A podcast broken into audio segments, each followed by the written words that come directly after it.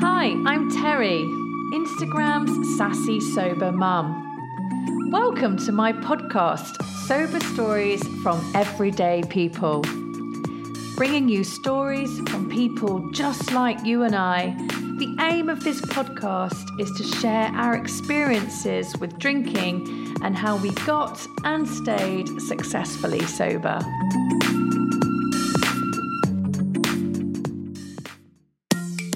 Have you got to the point where you're really ready to stop drinking? Can you admit, hand on your heart, that you cannot moderate and there is no point forcing yourself around and around the Ferris wheel? Do you want to get sober but don't know where to start? Or do you wish that you could get some positive results this time? In my private membership group, Thrive, you will find the recipe to get and stay successfully sober. Thrive offers wonderful support, guidance on how to start, how to get past specific challenges, and it also includes weekly Zoom meetings. There are many people that have joined Thrive on day one and now they're celebrating milestones they've never achieved before. Visit www.sassysobermum.com slash thrive for more info or to sign up. Hello, and welcome to Sober Stories from Everyday People. Today I'm chatting to Leah, who was born and raised in New Hampshire in the USA and now resides in Belgium. So she's been sober for 10 months, coming up to the year, Leah. So exciting to have you on the show today. Thank you. Thanks, Terry. It's brilliant to be here. Thank you so much. Oh, I'm really looking forward to jumping into your story. Um, so, before we do that, why don't we just understand a bit more about you and who you are? Tell us about yourself. So, like you said, I live in Belgium. Um, I've been here a long time. I came abroad when I was like 18 and never really went home. So, um, I live here. I love it here. I'm married to a, a man from Ireland and we have two children together. And I also have a stepdaughter who's a little bit older than my eldest. She lives in Ireland. Um, and we run a bar. Wow. so, yeah, we're publicans. We have a pub for the last 25 years here in Belgium. It's an Irish pub. So um, you can imagine. Um, so, yeah, I'm 51. My kids are young adults. They still live at home. They're both studying. And life is busy and life is good and life is better now since we, uh, my husband and I both gave up alcohol together about 10 months ago. Ah, oh, so did it at the same time. Yeah. yeah. Yeah. I'm interested in, in understanding that story. But what is fascinating is that you're running a bar. so it is fascinating. You know, that, that will be, I've, I've not had that. That's a, that's a podcast first. Um, yeah. So I'm, I'm excited to, um, to get into that. So yeah, Leah, why don't you take us back what has your life been like with alcohol? Where did it all start for you? Um, it started in my teens, like everybody, like everyone that I've heard on your show, let's say 14, 15, you know, experimenting, just in general, a culture of like wanting to change your state, you know, have mm-hmm. a beer, have a drink, have a smoke, whatever. Um, and I think that was super normal. All my friends were doing the same. I had an older brother and I kind of tagged along with his friends who were a bit older. So that was a bit of a pull sometimes out of my age comfort zone, maybe. Um, but I was good at keeping up, unfortunately for me. um, and I think, yeah, very normal kind of binge drinking through high school. Um, nothing alarming per se, although, I mean, I did yeah, there were bad consequences early on, but the kind of stuff that we all kind of accepted, you know, getting sick, spinning out, like, I mean, nobody thought that was unusual from time to time. So at the time, I thought there was nothing special about me. Um, so, and then into my 20s, I kind of, I went traveling, I left home. I didn't really have any track of like school or anything. I kind of bombed out of school. So I hit the road and, um, I think I kind of figured if I was going to do waitressing type work at home, I may as well do it abroad just to keep it interesting for myself. And um, so I went traveling and I ended up staying abroad because actually, when I got over to Europe, I realized you can drink here. I mean, I was 18. I couldn't get into a bar in the States, you know? Mm. The kind of drinking that we did as teenagers was very like, you had to get, someone had to get it for you. There was scarcity. There was no pubs. There was no um, proper way to learn how to drink, we'll say. So it was very bingy from the start in that if you got alcohol, mm. you were going to drink it, you know? So, um, when I got over here, I was just super impressed with the cafe culture, also pubs. I was in Ireland, I was in England. I just loved it. I really thought I was just being such an awesome grown up. Yeah. just like enjoying like cafe culture. When I arrived in this city, Antwerp, where I live, there, there's no closing time. It's like one walking cocktail party in the summertime, all outdoor seating, um, licenses 24 hours. It was just, I just thought it was like a dream come true. I thought it was so much fun. Uh, it was live music all the time. There was just great fun. Uh, festivals. That was my 20s. Like I was living here, living the life. If anyone asked from home, where's the, oh, she's abroad. So that sounded great. But I wasn't really on track for any sort of goals or achievements, as in I wasn't in school, you know? Mm. So um, I was working, always working, always working in restaurants and bars and I kind of, if I'm honest, I loved it. like I don't have any regrets about that. I love what I do. Um, and it was just super fun. But yeah, no, it was like also super problematic sporadically, you know. But again, that was just part and parcel. I hear that a lot from your guests too, where it's just like, oh yeah, I got super sick over and over again. But that's just that's just life, right? Mm. or like, oh yeah, I was super hungover and missed work, but like who doesn't, you know? Yeah. So everything's super normalized and totally surrounded myself with other people who were into nightlife and you know, musicians, buskers, horeca people. Horeca is what we call the service industry here. Um, so yeah, I if anything, I was like maybe moderate compared to other people that I hung around with. And that was another tactic that I had in my life, which is to keep myself just next to someone who was a little bit more serious than me so that I could worry about them maybe, or just sort of tell myself that I was fine, you know? Mm, yeah. So, yeah. I think the first time I ever experienced any kind of meaningful sobriety was then when I got pregnant when I was 28. I met my husband when I was 21, 22, and we fell in love and we were married and um, always assumed we'd have kids. There was no big question or whatever, but we, we opened a pub together in 1997, so I'd have been 25. And that was full on, like but also super rewarding. We loved it. It was really successful. We were surrounded by our friends. The customers were our friends. It was, we went to work every day together. I was in the kitchen, he was in the bar. We were a big hit. Like, uh, you know, we had tons of great customers and um, we had tons of fun. Uh, but it was basically like go to work, work the day shift. We had staff for the evenings. We'd sit down around six or seven after our shift and we just stay there. Like you just sit down with whoever and the drinking would start, you know?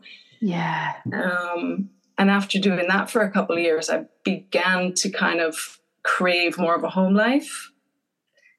So, like, as a couple, I wanted to sort of, hmm, should we not maybe go home and have dinner? Maybe watch match of the day, or should we just, or should we just live our entire life here at work? It, it started to tug on me, and I remember thinking, like, Jesus, if I was pregnant, no one would expect me to be here. Yeah. So I literally facilitated plans that I already had for becoming a mom and, and starting a family with the man that I loved. I I literally thought this is a convenient time to take a step back, actually. And so I did, and I got pregnant with my daughter. I was 28. And that means that I was probably drinking fairly nonstop for 10 years at least, you know, like kind of every day. Like not always every day to extremes, but like really steady, like really steady. What is that? Is that when the daughter came? Do you mean? Sorry. Or, oh no, no, no, no. Up uh, until that point, up like until that the point. bar. Right. Yeah. yeah. The bar life. So yes. I was, I became pregnant 2000. So I would have been 28, and um, and I thought, okay, well, this is it now. I'm going to be a different person now. Yeah. I'm going to get super healthy um, I immediately stopped drinking and I, I kept tons of journals from that time. So I know from reading them back that like I got a clear head straight away. I knew it. I knew it was because of alcohol. Like so, as far as long ago as 22 years ago, I knew like, oh, there's a little de- dependency here. Like, there's definitely a habit here. And I I remember thinking like, Jesus, I should have quit drinking years ago. I feel so great. you know, and maybe I was pumping estrogen and just pregnant and happy, but I it was a lot of things, but I knew also that there was a reason that I was happy and clear, which, which was that I wasn't drinking. And um, so yeah, I had I had two like completely sober pregnancies, three years apart. I kept very moderate when my kids were small, although like drinking is part of everyday life here in Belgium. 100% mm-hmm. no one bats an eyelid of turning up on a terrace with a pram and ordering a, beer maybe or mm. particularly a dark beer culturally here that would be 100% acceptable for a breastfeeding mom you know and what's what's the culture like there i mean it's a spectrum right like everything else but the cafe culture here at its best is like you can rock up to a cafe and have a coke or a coffee as well or a sandwich you know cafe life is very social and low key, but beer is always available here. Like beer is available at school fetes, beer is available at the gym, beer is available at children's football clubs. Like so it's in one way it's extremely accessible available and accessible yeah. which i think is a danger point for society in general with drugs yeah.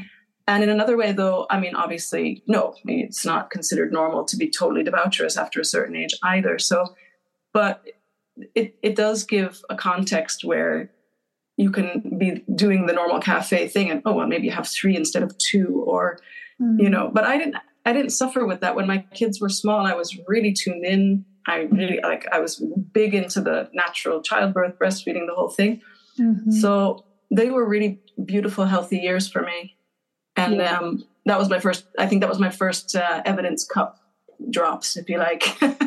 Like I, I knew in the back of my head like there's a happy place and it's a sober place. Yeah. so but then they started getting bigger and there's like a kind of return to who you once were kind of thing you know? Like they, they go off to school and like like i said beer and wine are just part of life here. So there's that deep belief that somehow wine is part of a good life you know? Mm-hmm. yeah.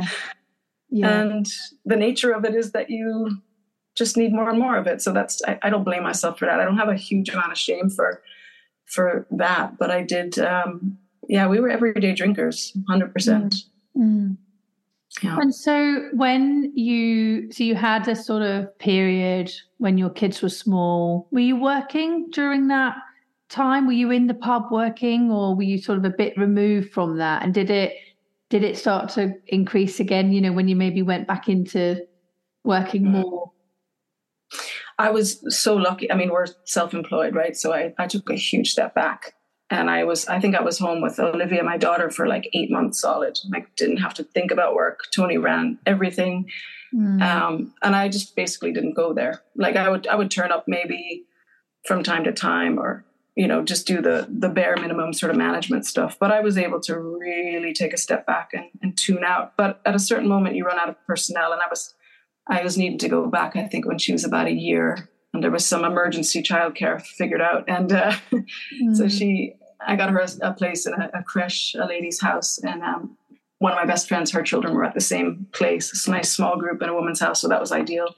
Yeah, and slowly got back into working, um, but like even at home, it was just normal to have beer and wine around. So even though I wasn't in the pub environment, there wasn't any binge drinking going on. But like it was still normal then once the breastfeeding was finished, there was certainly wine with dinner and mm. maybe a beer on a terrace at a playground because that's a thing here. yeah. Um, so I think it just slowly crept back in, you know. Mm. Yeah, that's what it sounds like. I was just thinking that actually because. Um, un, yeah, I'm kind of un, I would say unusually, but it, maybe it's not unusual. It, it's just it's different to me because when I got pregnant, I, I relate to your story from that point of feeling in my kind of late 20s like oh I'm, I'm getting a bit fed up actually of just this sort of monotony of just get mm. really drunk all the time and you know work drink work drink that's all it was. And i started to have that that that feeling of like oh, i really want a family i want to change my life a bit i want to you know want to have a reason to live a slightly different way. And i really craved that for a while and i eventually had my first baby at 35 so i did there was a period of sort of i think 28 29 30 from then to 35 where i was transition deep down i was really wishing that i oh, i really want my family. I want to stop drinking. But then when the family came it didn't impact my drinking as much as i was expecting it to. So i was, I was interested yeah. in the direction of which your story was going to go. And it sounds like for you you actually did have a period of where you weren't drinking as heavily and you were enjoying it and you were even journaling and noticing mm-hmm. that life was maybe a bit sharper or brighter or that you were feeling more mellow or just more more kind of happy and whereas i got pregnant and then I was thinking, oh God, I can't drink now for nine months. Oh, that's, that's a bit shit. Um, and then, you know, I ha- had glasses of wine in my pregnancy, which now, you know, obviously don't feel great about. But back then, it felt like that was okay. And to be honest, people do have wine when they're pregnant, even though they say oh, no, there's no safe amount. But it's kind of a it's kind of a weird thing that's sort of still a bit kind of okay uh, to do. Mm. But oh, certainly ten years ago it was. I mean, for sure. Yeah, mm-hmm. definitely, it definitely was. And then when I had, I was breastfeeding as well, but I was breastfeeding and then putting the baby down and having wine. And sure. thinking, yeah. do you know what? I'll only have two or three glasses of wine because that won't be too bad. But actually, you know, obviously, again, benefit of hindsight, you realize that that's not great either. But there we go, it's happened but I struggled to get to that place that it sounds like you kind of were almost fortunate enough to get mm. to, which was having a, just a, a, different experience and alcohol not being a priority, perhaps at that point. Whereas I mm remembered feeling disappointment that alcohol still felt like a priority. Yeah, I can guess that. Yeah, lodged in there, like mm-hmm. I'm not going anywhere. yeah, I was looking. I was looking for a reprieve from it. Like I literally.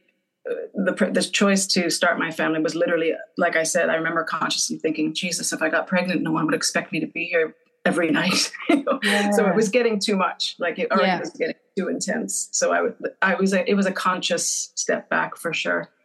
But then, yeah, like I said later on, you start to just like wine and beer just end up being like part of the grocery list. Like I just, it, it, like I said, it was just like part of this idea of a good life somehow. Mm-hmm. And you don't really think of it as a drug per se. No. It's just, you know, this what they call in Belgium a Burgundier life, which means a kind of like enjoyment of rich things, like rich foods and fine wine, which I now think is such bullshit. well, it is. Yeah, I, am I'm, I'm, I'm exactly the same. I mean, it it doesn't matter how expensive your your wine is. It it, it it's it's all ethanol. It's, it's all still twelve percent. It's, it's all the same chemical compound that you put to fuel your car. You know, it's Incredible. like you're just drinking petrol, really. Um, That's how I see it now too. Yeah, exactly. So it's like it doesn't matter how long it's been oaked in a barrel for. It's it's it's still poison. What? What um, a joke but um yeah no i think i think that's um that's so true isn't it that's part of the the problem i think for for a lot of people that are trying to get onto the sobriety bus is mm. it's it's looking over there and seeing drinking you know glamorous drinking island and yeah. you're not on that anymore. And no. everybody that's on that island looks really happy and they're drinking their very expensive wine, and you're just, you know, depressed on this rubbish bus. Yeah. You know, and it's it's such a shame, isn't it? Because hasn't alcohol done such a phenomenal job marketing this stuff that's essentially causes seven types of cancer. That's what that, that, that's what we know now. But I think more and more information is starting to come out, and there is more people connecting dots about what's you know really happening, and and the education is getting out there more. But the alcohol have done this great job of just kind of convincing us that we are not glamorous and not cool and are not fun if we don't drink it. And it's just yeah, it's so bizarre when I think when you step off Glamorous Island and you get on and like once that. you realize that once you it's realize reality tv show now yeah exactly it's like it's like once once you realize that that bus is not rubbish and it is actually going to take you off to a better life um you you know you you do see it so completely differently but that culture is so strong. And i know that i've had friends i've got some friends that you know are italian and french and and they will private message me and they'll say i could never do what you're doing. I wish so much that I could do it, but I can mm. never do it because I'm French or because I'm Italian and because my family would disown me if I didn't drink my wine. Or, you know, it's part of our culture, it's part of the fabric of, of it is. It really is. It's it's tricky, that isn't it? That is really tricky. It is. I often think like it's not only the cultural thing, right? So it's deep in the culture, but I find it such a shame as well what we know now about dopamine and, and all the things like the way we teach our brains to love alcohol, which is what we're doing every time we binge it. Um, you know, the pity is that we link all the great experiences of our life with alcohol. Exactly. So the, the, dopamine flag that is left behind is that the alcohol was responsible for the yes. good thing. And and that's not true. Like it's, it's the people and the location and the yeah. event. And it's such a pity. And then and then alcohol also doesn't get blamed for all the hangovers and all the rest of the crap that comes along with it. So I don't know how they work that one out, but it's genius. It's, it is.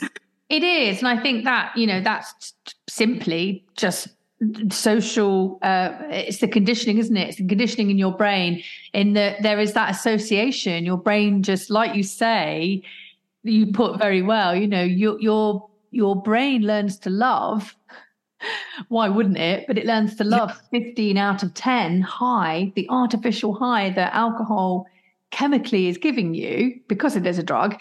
Um, and and because you have that uh, wine with all of the things like Christmas and birthdays and weddings, yeah. holidays and holidays and sun, you know, camping in the summer, that you just develop that strong association that in yeah. the beginning you have to basically go on a journey of unpicking yeah. that association and that brainwashing. I that really have time. been brainwashing myself. Yeah. That's that's what I do. It's uh, like just reading and rereading and podcasts, yeah. everything. Just just retraining how you think about it objectively. You know, it's not a magic, wonderful thing at all. It's it's not. It really just isn't.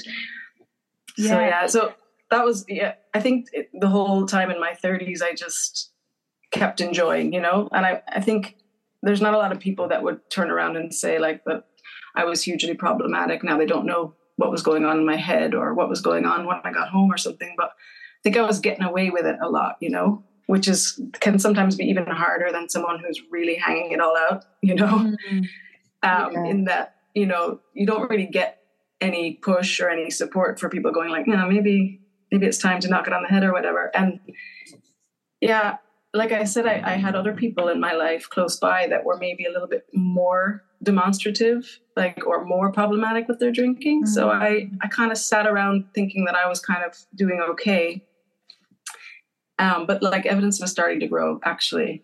Um, like you know, in my late 30s and 40s, I was starting to have the classic waking up in the night, um, waking up several times in the night, the heart beating, the terrible math where you wake up and like the first flood of thoughts that you have, or how many, how many did I have? What did I say? What did I, and, and not even on nights out, you know, just like on regular nights at home where you maybe had three or four glasses of wine and thinking like, did I already say that twice to my daughter? Did I already ask my son about his homework? Like just, just oh. the terrible thoughts that you get and the obsessive, like, game that you play in your head and and I, I really started to take notice about five years ago like the creepy little thoughts that would come in like I remember one time I was texting a friend early in the morning. We were arranging to meet later in the week, and it was really early, like I was having my morning tea. And I was like, Yeah, we'll meet at this place. We're going to this open air museum or whatever. And I was like, I'll meet you there at three o'clock. And then I got this like brain message that was like, and then afterwards, you could have two or three beers because they sell your favorite triple there. And I was like, where the hell did that message come from? Mm. Like, where did that come? It was eight in the morning. I was so annoyed. I was like, what? Like, not only, yes, we'll have a drink after, but how many and which drinks Mm. Like literally, the negotiation had started, and it was maybe Monday, and we were making plans for Friday. And I thought, well, that's really intrusive. like that's not okay. Mm. You know, like what is happening in my brain to make that happen? And um, so yeah, I started getting, as they say, curious about that. Yeah. And that curiosity lasted a long time. you know? Yeah. Same. That that can Yeah. drag, I think. that- Yeah. That, curiosity. And it it's a it's a tricky one, isn't it? Because on the one hand, just that well, the fact that you're even curious is great anyway, because Mm. the alternative is you can just carry on drinking forever and never fix Yeah. So I probably could have, you know, I was Yeah, managing, exactly. but not thriving. but it is a bit of a double-edged sword because curi- the curiosity phase for me was probably 10 years and you know Oh, i've been yeah. that a long time now and i i still feel lucky that i managed to stop drinking at 41 although Yeah, that's brilliant. I interview people on the podcast. I mean, there was a lady that I interviewed last week, and she's 30. And, you know, the week, a few weeks ago, it was 28, and which is fantastic mm. because I look at that and I think that's mm. amazing that you've got to that place Yeah. so early. Well done, you. And so, you know, the just that I, I do feel grateful. I don't have, I, I, there isn't a regret of like, oh, I wish I'd done it sooner. Yeah, okay, like would have been better if I did it sooner. But that 10 year phase of being sober curious, I was like you, I was very good at flip flopping between, oh, I should do mm-hmm. something about this, to, do you know what? I'm probably not really that bad. Yeah, of course. Over there is a lot worse than me. Um, yeah.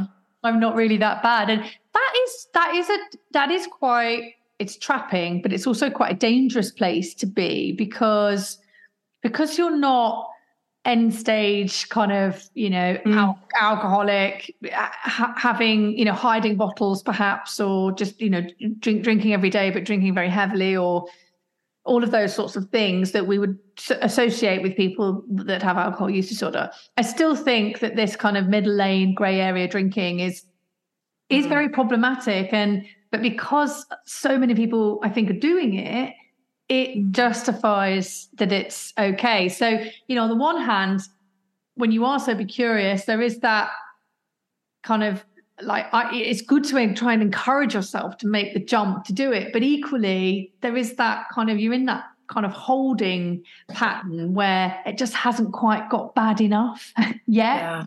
And I find I found that to be quite hard because I wanted to stop a lot of times, but it just hadn't got bad enough in my eyes. Yeah, that's it. And I think it's a microcosm of the whole Mm. society, right? Because we all know someone that's worse than us. And we all know, we all know, like, I still get it from people who are like, oh, you quit? You're not that bad. And you're just like, well, how bad do you want it to get? Like, do I have to go off the road completely? Yes. But um, it's that's why I think it's really important. I, like, I started doing dry January maybe eight years ago. Mm. And I, I really think these little quick little dopamine fasts where you just get some space from whatever your drug is, if it's alcohol or whatever else, it's it's a hugely important because you you learn that's you learn like in little bits, oh, like it is possible, you Mm. know. Like I used to do dry January every year. I was usually trying to lose weight Yeah. after Christmas. I was usually fed up from just like drinking a lot around Yes. the holidays. Yeah. And I found dry January a dawdle usually because I needed the reset. I wanted to drop five pounds or 10 pounds.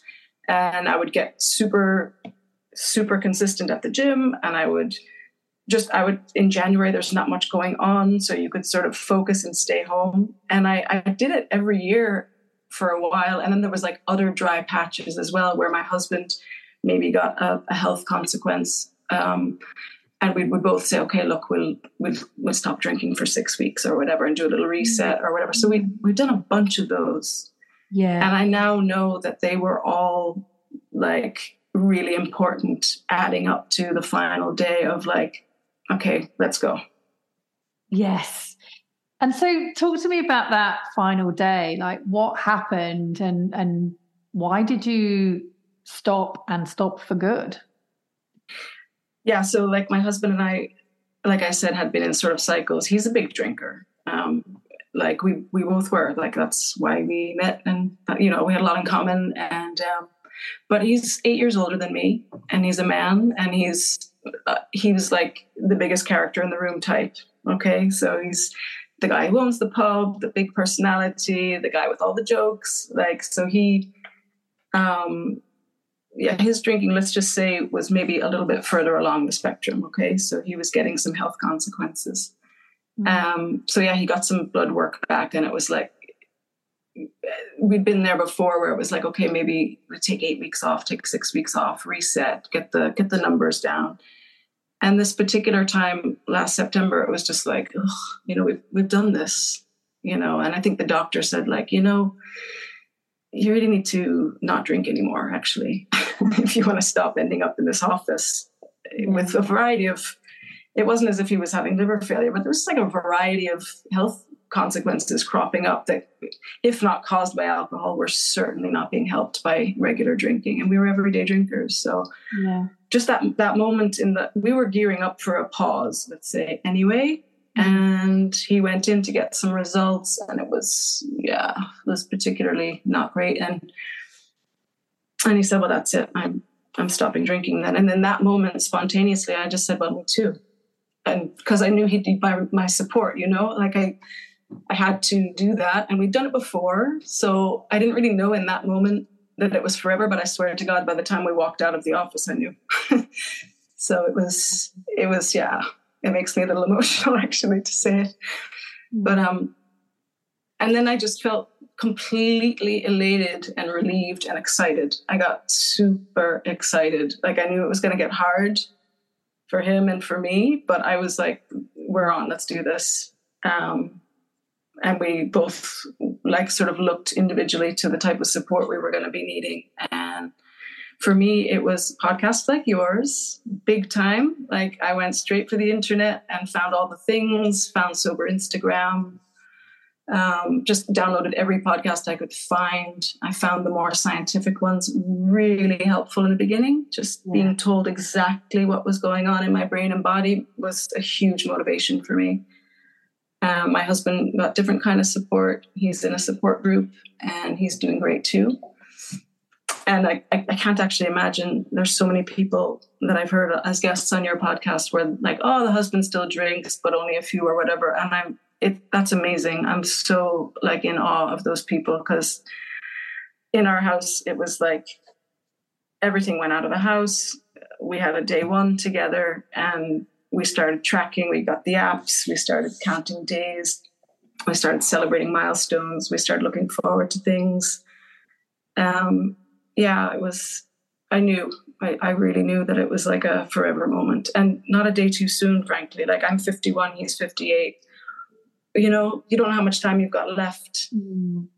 so yeah. you want to be healthy you want to be here i've got we've got three kids we've got the grandchildren haven't arrived yet but they could any day my stepdaughter's 32 years old mm. um, like you know yeah. why would you want to just carry on in a destructive cycle for what mm. like really for what we've had it we've had it all we've had all the fun we can squeeze out of that drug to be honest yeah yeah, it's so true. It's so true, isn't it? I think the health side of things as well, when you get a bit older, you know, 40s, 50s, 60s, that those health anxieties, I think, do increase a bit, don't they? You do start to horrendous. Think, what does the next 30 or 40 years look like for me? You know, what yeah. what could it look like? And for me, I always think how do I not want it to look? You know, like yeah. I'm like focused on I don't want to be too frail or not able to walk properly and all things like that. In my yeah. 80s, I've seen my, you know, unfortunately, my my my poor lovely dad. His mind is amazing. He's really fun. He's really happy. He's got really kind of good mindset and but you know physically he's struggled you know he's had diabetes and he can't he can't get out of the house now and so um, now, this has got nothing to do with drinking because actually he wasn't a, a, drinker, but it's just that when I look at at him, I I want to be able to be really active at his age. Yeah, I want to course. try. I want to try and, and create that for myself. So, you know, I know that the decisions that I make today in the next 10 20 years will will have an impact on that stuff um, and it's never too late right it's never too late no it's never too late. And as actually as middle-aged women, I mean, like the effect now that I know alcohol has on your hormones and your endocrine system, I am not signing up for doing perimenopause with daily alcohol. Like, yes. I reckon that's a total shit show. Like, I really am so relieved.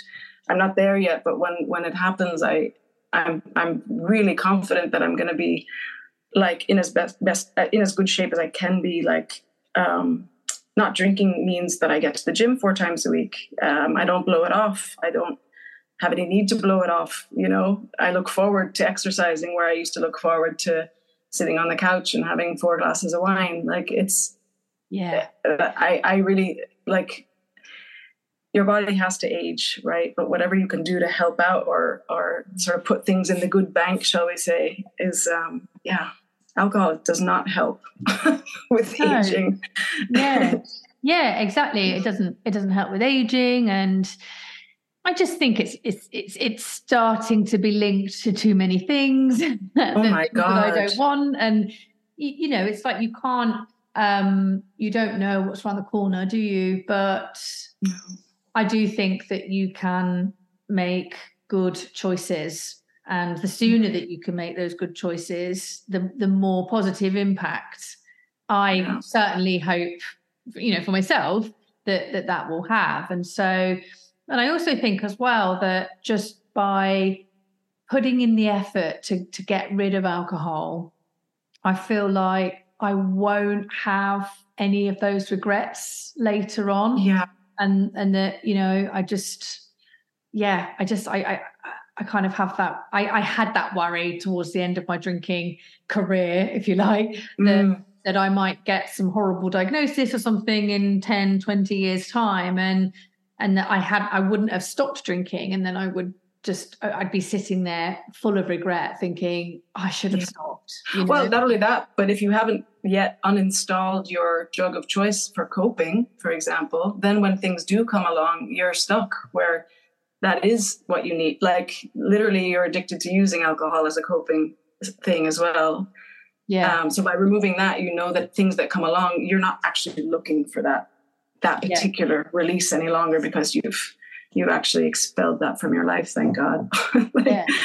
so yeah and that Only you like, that you've learned how to because that's such a good point as well but that you learn how to cope with life without alcohol which means yeah. that you feel like of course there are always going to be good things and bad things that happen um, but you know, when bad things happen and you're not drinking, you feel like you can survive and that you can totally and you can do it on your on your own and that and not overreact. Yeah. And not go into the whole poor me place, which is so for for heavy drinkers or regular drinkers, the poor me thing is just like built in, isn't it? It's like mm-hmm. you start just going into that martyr place and rewarding yourself with more poison. And it's a cycle that I've seen over and over again in others. So it's, mm-hmm. yeah, no, I'm delighted to be free of that because bad things will come up, you know?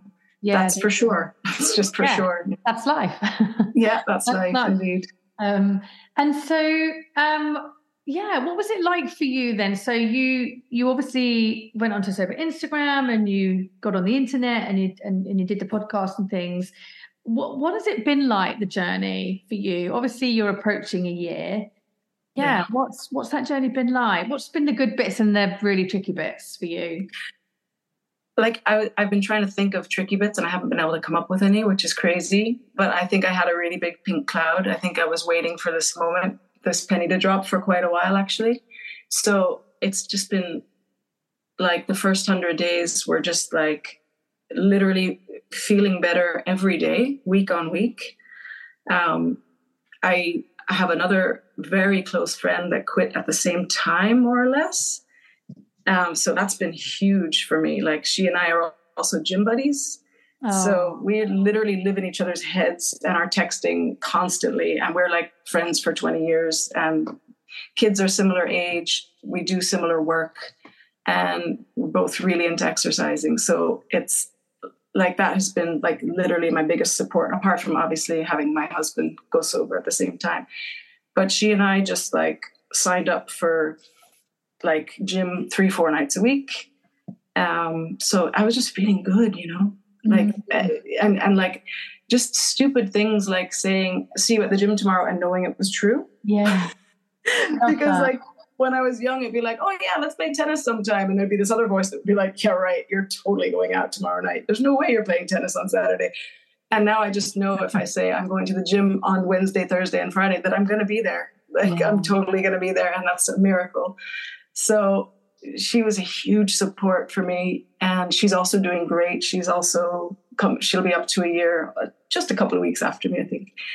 Um, so we just every day new things to feel good about, really. Um, and then around the fourth month, a third lady joined us who was also like an old friend, and she popped into the pub and she kept kind of at me, kind of going, Jesus, you look well. You look so well. What's going on? And I was kind of being quiet about it because we were in the pub and I was working. And finally, she like wore me down. And I said, Look, I quit drinking four months ago. And she goes, I knew it. She said, I want to do that. And I said, "Good, do it. You know, call me. Let's let's do this." And she sat down then and carried on with whatever plans were for that afternoon. And later on that evening, I think I sent her a link to something. I can't remember what I sent her. And I just said, "Look, if you're serious, let's do it. I'm, I'm here." And the next day was her day one, and we started a group then with the three of us. So we've got this little WhatsApp, and it's a place where, like, I sometimes text with them individually too about other stuff, but this is like only for sober stuff it's full of memes it's full of podcast links literally i'm dropping podcasts in there every five minutes and they're like how do you do you work? Like where, ah. when do you get the time to nonstop podcast? Um, just means little things. If if somebody's having a, a wobble if someone's feeling if a new emotion has come up that they weren't expecting and wow, where did that come? We're all just right there for each other. So that's been amazing like really really helpful. And um, yeah, just feeling good, like just feeling good, losing weight, feeling energetic, sleeping so good. Oh my God, sleeping really well. Yeah. so yeah, and then I think after 100 days, you really hit your stride a little bit. So I'm just cruising along. I'm living a quiet life. We don't go out that much. We've done all that. You know, our kids keep us busy with their activities. Um, so just like really steady, steady and not crazy and just healthy and steady. That's the way it's been. Yeah. Um, yeah. And really looking forward to, you know, we looked really forward to the first Christmas because that was like four months. That was big. That was a big deal for us. Like sober Christmas. And our three kids are there just like, um, we are going to love Christmas now because you're going to want to play all the games. You're not going to be mm. sort of do you know the way you hear women say all the time, "Oh, I was rushing through story time," or "I couldn't wait to get back mm. downstairs to my wine," and that that carries on even when they're bigger. You just you just prioritize booze in such a sad way, and so that's over. Um, so yeah, just strength to strength, and just the constant noticing of how things were and how things can be now has been just a miracle. yeah, it is you, you can't underplay that really it's no. really really really life changing um, and in that way maybe it's nice that we are the, the, age that we are because we've we've done 50 christmases or i've done 50 christmases yeah. yeah. so maybe then the contrast is even sweeter you know yeah i know i i just i think i love the peace that sober life brings you know i'm really mm. i was i posted on my feed this morning that this week i had a date night with my husband the mm-hmm. most perfect night. We can get a couple of hours together. Um, someone will put the baby to bed and we'll walk for 90 minutes. We'll do our favorite little loop around the harbor mm. and we'll just grab a quick bite to eat and then we'll walk home. And it's like two and a half hours, home by nine o'clock, done. Lovely. There, there isn't anything better. like you don't get better than that because also you're no. home at nine, you can you know, wash your face, get get a nice cup of mint tea, sit in front of the yeah. television oh, yeah. for an hour, go to bed at 10. Just like that is that's it. That's all we need. That's wash your face. wash your face. Oh. With, my nice um, you know, my new my new kind of like midlife crisis that I'm having having really skincare. good skin skincare routine. Why not? yeah, exactly but it's nice, right? It's nice to do that. And yeah, and Christmas, when I had my first sober Christmas and every Christmas that I've had, they've just been so brilliant without Yeah. alcohol. Cannot take because my birthday is on Christmas Day as well. Oh yeah. And um, the amount of times that I've been absolutely wrecked on Christmas hungover. open up Oh. because I've drunk drunk a bottle of Disaronno or something, you know the oh, yeah, Yeah, am- yeah. the amaretti thing, and then you know I've just I've just ruined ruined the day, ruined the day before it's even started because I just feel too rubbish.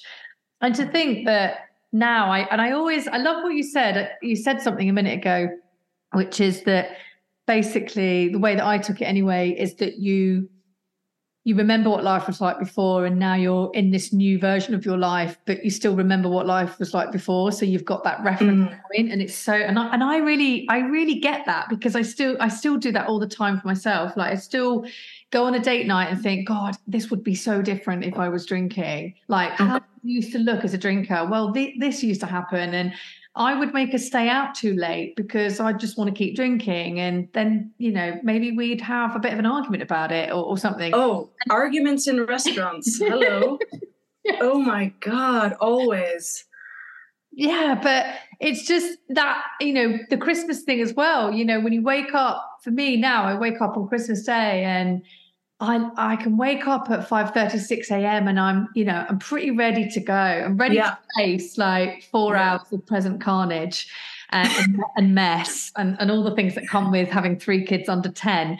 And but yeah, I can really I I like I just love the whole day. I can do the food thing, I can do the socializing, I can do the games, I can eat nice, mm-hmm. you know, eat nice eat nice treats, I can watch some early evening telly, I can chat and you know, and I'm not I'm just not knackered by 4 p.m. Like I'm just I'm okay. Like I can do a whole day because I'm Incredible. not drinking and it's it's just it's just so nice i think to have the opportunity to give yourself the opportunity to have those experiences without alcohol and to really take that deep joy that you can have in those experiences once you've got your head around you know missing out and things like that although you sound like you were like me like i went into my sober journey i was completely ready i was completely Oh, like yeah. i need this i'm so ready I'm, I'm almost looking forward to it like i need like let's go let's go let's go I think I was in the waiting room for a while. And I think for Yeah. me, it was going to be really important that my husband and I kicked off from the same point. So, like, there would be little dry patches for each of us. And anytime that we hadn't done it together, it just wasn't, it just wasn't working, you know? So, um, he, Yeah. like, in terms of the gratitude that you were just talking about there, which is what it is, isn't it? Right? When you can say, like, oh my God, this last year was completely different, or this Mm. before was completely different. My husband sometimes comes in and there'll just be like random gratitudes where he'll be like, Oh, I just got off the tram. There was this drunk guy next to me. Oh my God, that would have been me last year. Or, Oh, I just went for a coffee on a terrace around the corner and I had a mm. conversation. And then when the conversation was over, I stood up and I left. like a miracle. Like Yeah. just tiny things that you just know would have been different yeah or like my son plays football on a Friday night, I would have like that would have been sort of some kind of martyrdom torture. Well, who's going to drive? Well, it's Friday. I mean, what? Yeah. Like, and we were able to go to every single game of his season because I couldn't wait to get in the car. I like I couldn't wait. And uh, anyone need a lift? We're off. We're going. We're driving. We're watching the game. We're drinking tea. We brought our own cookies. It's like oh, let's Oh, go. cute. It's Friday. That's so nice. It's just simple stuff, though, isn't it? Isn't it, It just? is. It's what it's about. It's ta it's just it's being happy. It is true, isn't it, that the definition of happiness is just is being really happy with what you've got and Yeah. yeah, and and like those simple times. It's funny because I was in the car the other day and I don't know why, but I was having this random. Oh no! Oh yeah, that was it. I, I had the girls because they've broken up now from school, and I think I was taking one of them to a birthday party, and the other one was coming along with me to do some shopping or something. And I was thinking to myself in the car, sort of fast forwarding to their teenage years, which, you know, whenever I talk to parents of teenagers, they just say, oh, all you do is ferry these kids around. And it's like, lift here, lift there, and you just don't have your own life, sort of thing. And I was just thinking, oh, that's going to be so nice that I can do that without the that feeling of aggravation because it's Yeah. taxing my my drinking. I, that you know maybe it will be annoying that I have to throw my kids around every day, but at least it won't be annoying that it's impacting something that I'm valuing too much and that's yeah. obviously quite bad for me as well but it was just sort of a nice thought that I thought I quite like the fact that I'm not going to have to deal with that that my children mm. can call me at 10:30 yeah that one's huge I, I, will be in bed but they can wake me up and, uh, yeah. and say can you come and pick me up from this party and it will be like yeah no problem that's I, yeah. I, I, can do that I can do that for you and that's yeah, yeah. Nice you're on call properly. yeah but it's sort of a nice feeling I think it's a when you have been a drinker and alcohol has at times felt like it's just taking over everything that those simple things like just being able to get in a car at 10:30 and pick up your kid that that still feels like you know such a win. It's I know. it's kind of it, weird it's it? it's ridiculous it sounds ridiculous when you say it but you kind of yeah. you make assumptions you make assumptions about I won't be able to do that because I'll be hungover then. Really? Well you don't have to be hungover but like you make assumptions about future days where you're like oh yeah but I I won't be up for that then. Or you don't make plans for Sunday because you might be sleeping one off or whatever. And it's just like, yeah. what? That is such a waste of time. Yes. Yeah. And in fact, my uh, my friend was saying to me recently that her friend, who is quite a big drinker, has booked a holiday abroad, and and that actually she'd also booked off the following week so that she could recover from the first oh. week. but wow, like nice. That's um yeah, just that's you forget that that's how you think as a drinker. It's like you have to build in that recovery time, don't you? Oh God, yeah. Which it's just yeah, simple life when that's all gone. Can't wait. I've booked a ah. sober holiday to celebrate one year off, and I'm really I, I felt like it was important to have something to really look forward to with the year in case like you hear people sort of saying like oh is this it or you get yeah. into a kind of a, a plateau or whatever and i thought you know like our kids we don't have we don't do summer holidays with our children anymore because they they kind of go off with their friends which is great because you don't have to go in high season. So i booked um, on the 12th of september we're a year off the two of us and we're going to be in portugal together. Oh, and we're just gonna yeah we're just gonna drive around in a rental car because we won't be over the limit and we can drive here and drive there and i want to do active stuff. I want to like I don't know, surf or paddleboard or whatever. Oh, amazing. yeah, and just look it up. Mm-hmm. Oh, that is what a lovely thing to do. I love that. I think it's important to have those little treats as well. I think in the diary. Yeah, well, my app tells me that I've saved three grand not drinking, so I got to spend yeah. it on something. Yeah, I was looking at this in the day. I saw something on social media. And it did make me giggle that it was that somebody had saved thousands of pounds, and they're like, "Where is this money, though? Yeah, where is it? like, yeah, I spent it on skincare. Definitely. No, I, I do kind of notice a bit bit of extra change, but not too much. It does get reabsorbed. But I only ticked in in the app like ten euros a day, and that was shy. I mean, yeah, yeah, more exactly. And anyway, the biggest the biggest gains really are just in what we just talked about, you know, that mm. clarity and just that feeling of being more protective of your future health and yeah. being there for your kids and your kids loving the fact that you're really in the room with them. Yeah, yeah just those yeah. sorts of things isn't it? It, it they're priceless really.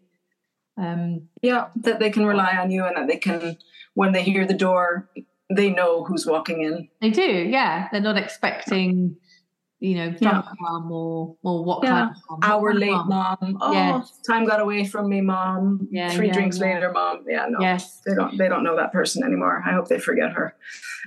but I'm curious. So how does it work though now, obviously in terms of the pub and things? So how oh, is oh, working for both of you? Um, do you still love that work? Do you find it challenging? Like, yeah, what, what's that looking like? Um, it, like it's the only work I've ever done, really, and we've always been self-employed. So, like, I've thought about the possibility of doing something else, but at the moment, the pub goes well, so it, it we'd be foolish to walk away at this stage. But um, like, I'm in the kitchen, so I'm good at my job. I I cook lunch and it's busy and I I can do that. Um, so I'm not like a huge part of the hospitality part anymore. Let's say I've I've put things in place so that there's other people that do that. I don't work any nights. I haven't worked nights in 20 years, apart from the odd event. So um, I've I've definitely built a big buffer zone, as in I don't have to put myself out there socializing at all. Like I don't. we have tons of just local customers come in for lunch, that sort of thing. So it's small enough that people know who you are and whatever, but I can take a lot of distance. And I I have a really great other cook who does three days a week for me. So I'm literally just there four days a week.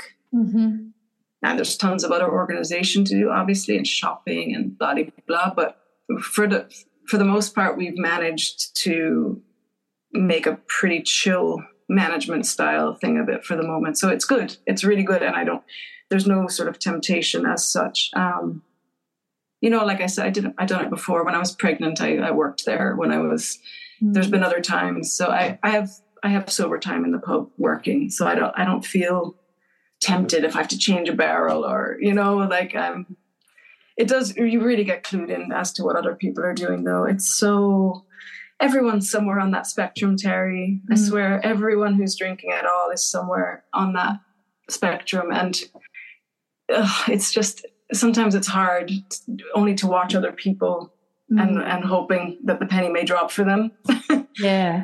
Do you know? Because there's tons of heavy drinkers who think it's fine. And you just know secretly that everyone, it creeps up on everyone. That's the nature of it. It's an addictive drug. It, it, it plants seeds in your brain that you can't resist really. So um, that that part is a little bit hard. It's not hard in terms of temptation, and mm. I excuse myself from going out in general in pubs, and particularly my own pub. But like, it's not because I'm tempted. It's not yeah. because oh I can't be there. It's because I'm kind of bored with it. You know. Yeah. Yeah. yeah. But that. But that's that's what happens, isn't it? Yeah. It's so, not not it's not your definition of fun anymore. You know. No yeah no no just... i love one-on-one chats like if i would meet a friend at a, a, different cafe just so that i don't have to be looking around at staff or whatever i love one-on-one chats or even a small group of women that know each other well. The idea of being in a larger group uh, it's just uh, it's just sometimes it feels like a waste of time you know? No one's really communicating. Yeah. Yeah. Yeah. You know? Yeah. No it's interesting. It's interesting. Um, but I, I i i can totally imagine what it must be like seeing people drinking, you know, and mm. and, drinking quite heavily, and and just mm. sort of seeing that now in a different way. Not it's not a, a judgment thing. No not judgmental. More, no. it's just more that you you're just tuned into it i think. I always notice that wherever i am even still i can really quickly identify the bigger drinkers in a oh yeah you're tuned in. You see it. Just yeah. tuned into it. You just you recognize parts of yourself i think in some of those you know some of those people that you might be seeing socially or mm. and or you just like let's i'll give you an example like a, a, nicely dressed lady comes in and asks for a glass of chardonnay and sits down with her laptop and and that's all looking very respectable. And then you look at the clock and it's 11:45 in the morning and you think well that's not for enjoyment. She's sitting alone. Yeah. She needs she needs a wine. She needs it like for whatever reason. Mm. You know what I mean? So the yeah. whole myth of drink for enjoyment is, is is a very small part of what drinking is for, I think, for most people. Yeah. Unfortunately. I agree. And I and I also wonder whether that's also in that earlier stages of your drinking time or your drinking career in mm. the, when you're when you're first getting into drinking or when you're young that's when you get the most fun. but unfortunately, yeah. that's the building blocks of yeah. you're, you're basically you're, you're, laying the foundations for the next 20 or 30 years. Yeah, but it, but it, but it changes, you know, it doesn't, things aren't, things aren't as fun when things start to go wrong or when you start blacking out or when you start mm. anxiety about what did you say or you you drank more than you want you wanted to and all of that kind of slippery slope that i think you can get on. And some people can manage to moderate and you know and they and they can manage sure. to moderate but they they moderate with great effort. And i think people perhaps are not always honest with themselves about oh, the true cost of that moderation and about the amount of mental effort it takes And that mm. also, you know, it doesn't matter how much you moderate, you are always going to have those times in a year or in a month where, where you where, you. where, you. drink too much and you just you can't, mm. you know, at the end of the day, it's shutting down parts of your brain that so you, it's not your fault, but it you no. know will catch you out from time to time, and that's. I think I think wine has a lot to answer for for that as well because you see a lot of ladies our age or just as you mature, let's say, and wine becomes a kind of a drink of choice, particularly for women. And like the full story with wine is it's bloody strong. It's so strong. You know, and if you're used to drinking at pace with people and suddenly you find you've had three glasses of wine and oops, actually I didn't have very much lunch, you're in a blackout. Like totally. and that's just science. yeah. Know? Yeah, absolutely. I mean I've had I've actually had blackouts after three or four glasses of wine. Sure. It's, it's not even a, a huge amount on, no, no. on, an empty stomach. Yeah, like you said, mm-hmm. empty stomach. Maybe I drank the day before or the two days before, and it's just time of the month. Some, yeah, time of the month. Something chemically happens, and I and I've yeah. definitely had blackouts for for what for not even having a full bottle of wine. Exactly. yeah, and I think also a lot of that wine drinking really starts. I mean, for me, it started when I got into my later 20s because I associated wine with being more sophisticated and grown up. Sure. But it, really ramped up in mummy wine time. Yeah. And, and it's stronger. I was yeah. wanting something stronger. Like even on a daily basis, I was finding that I'd have maybe a beer or two after work, but I definitely wanted to move on to wine then because it's stronger, you know? Stronger, yeah. I had exactly. tolerance, full stop. yeah, I know. Exactly. It's weird, isn't it?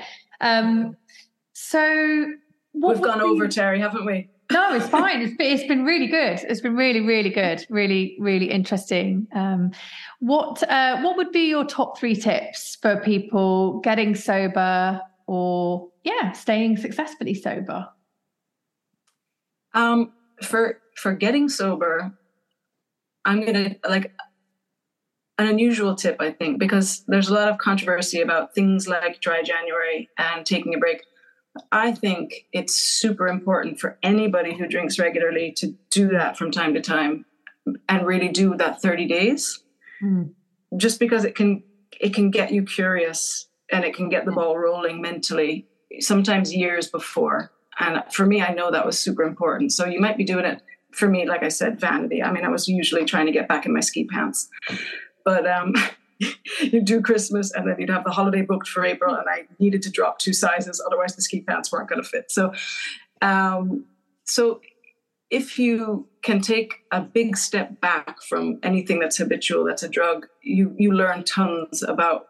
Well, first of all, you might notice for the first time, oh, I am actually quite dependent on this. You know, you might not think it, but once you try and do without it for a week or two, you realize, okay, this is hard you know? So that can be sometimes for people the first penny that drops. And i think that's super important because like you and like me you can be in the curious zone for some years you yeah. know? So tip for getting sober try a dry january. Just do it. Don't put forever on your plate. Do a month. See take notes. See how you feel about it. I, I learned a lot from doing that. And it really prepared me for the day when i finally was like yeah i can do this. I've done this before. I've done this before yeah. those months added up and when the time came to say forever i was like okay let's go. So that's a, a tip i think that's really important. Any kind of abstinence gives you space and distance to mm-hmm. take notice of what your relationship is with any drug really. I've got to, I, i'm going to have to go for coffee next i'd say but we'll leave that for now. And um, second tip for me is um, is knowledge. Getting that um, getting that information about the science of what's really going on. Mm. Learn in detail, like, you know, people who are in AA are really into the colloquial meanings of all these things that we know deeply when we're addicted to alcohol, which is that it's cunning and it's this and it's baffling. And it is cunning and baffling, right? But there's also a scientific explanation for that. And for me, that was super important to learn that that my reward centers had been trained 1st mm-hmm. of all i trained i trained my brain to love alcohol yeah. by drinking it over and over again for 30 years it's not rocket science it's neuroscience so, yeah Yes. So get the knowledge, you know, find the scientific books, the podcasts, you know, the ones Alcohol Explained, Dopamine Nation, the whole thing. There's so much out there. There's so much to read, and there's so much. If you're not a big reader, you can get them on audio. If you're not, if you can't afford audio, there's podcasts. Gillian Tietz's podcast, Sober Powered, is amazing. Oh, she's amazing. Yeah. She saved my life. Yeah, she's so good, and she and they're bite sized as well.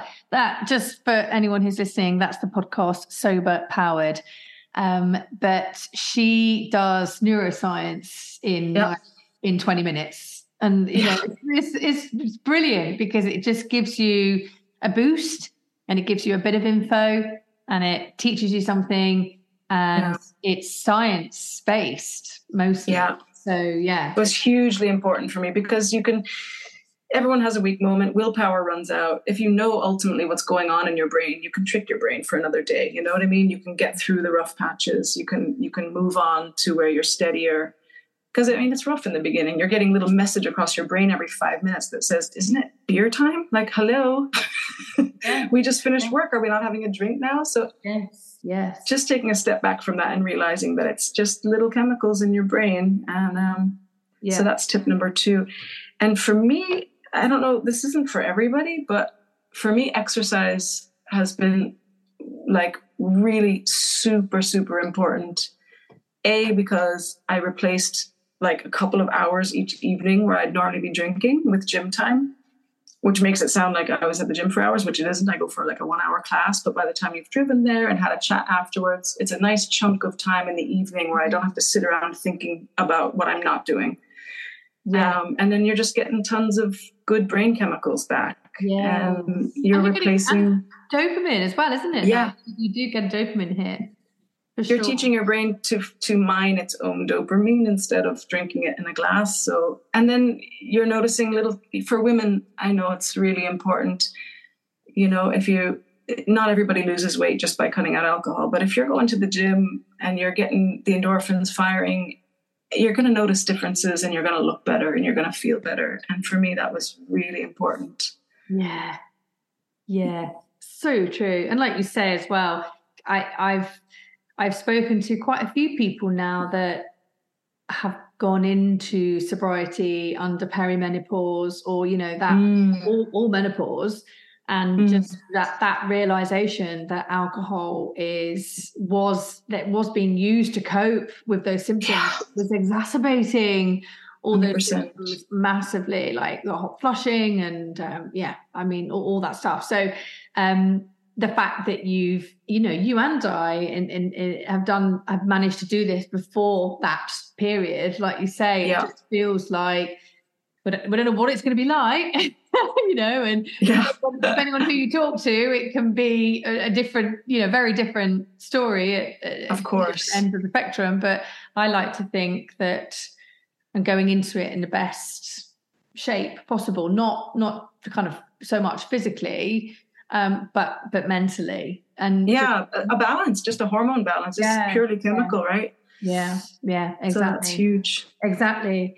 Um, oh, I love that. Um, really, really have enjoyed this chat so much.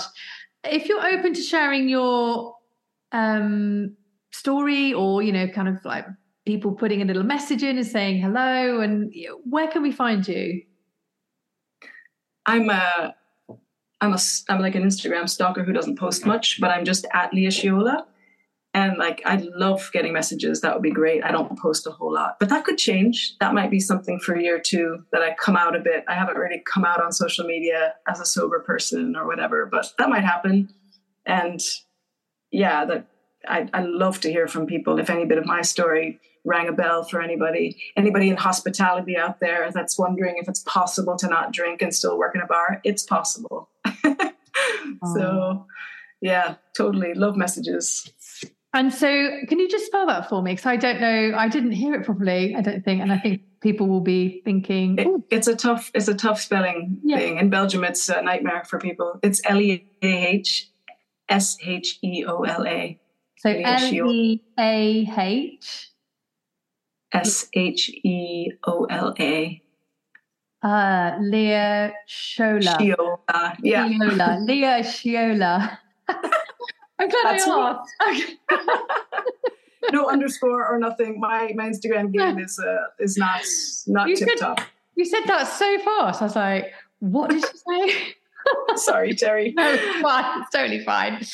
Oh dear. Oh, thank you so much. Thank you so much for today. It's been brilliant. It's been such a pleasure. This was super fun.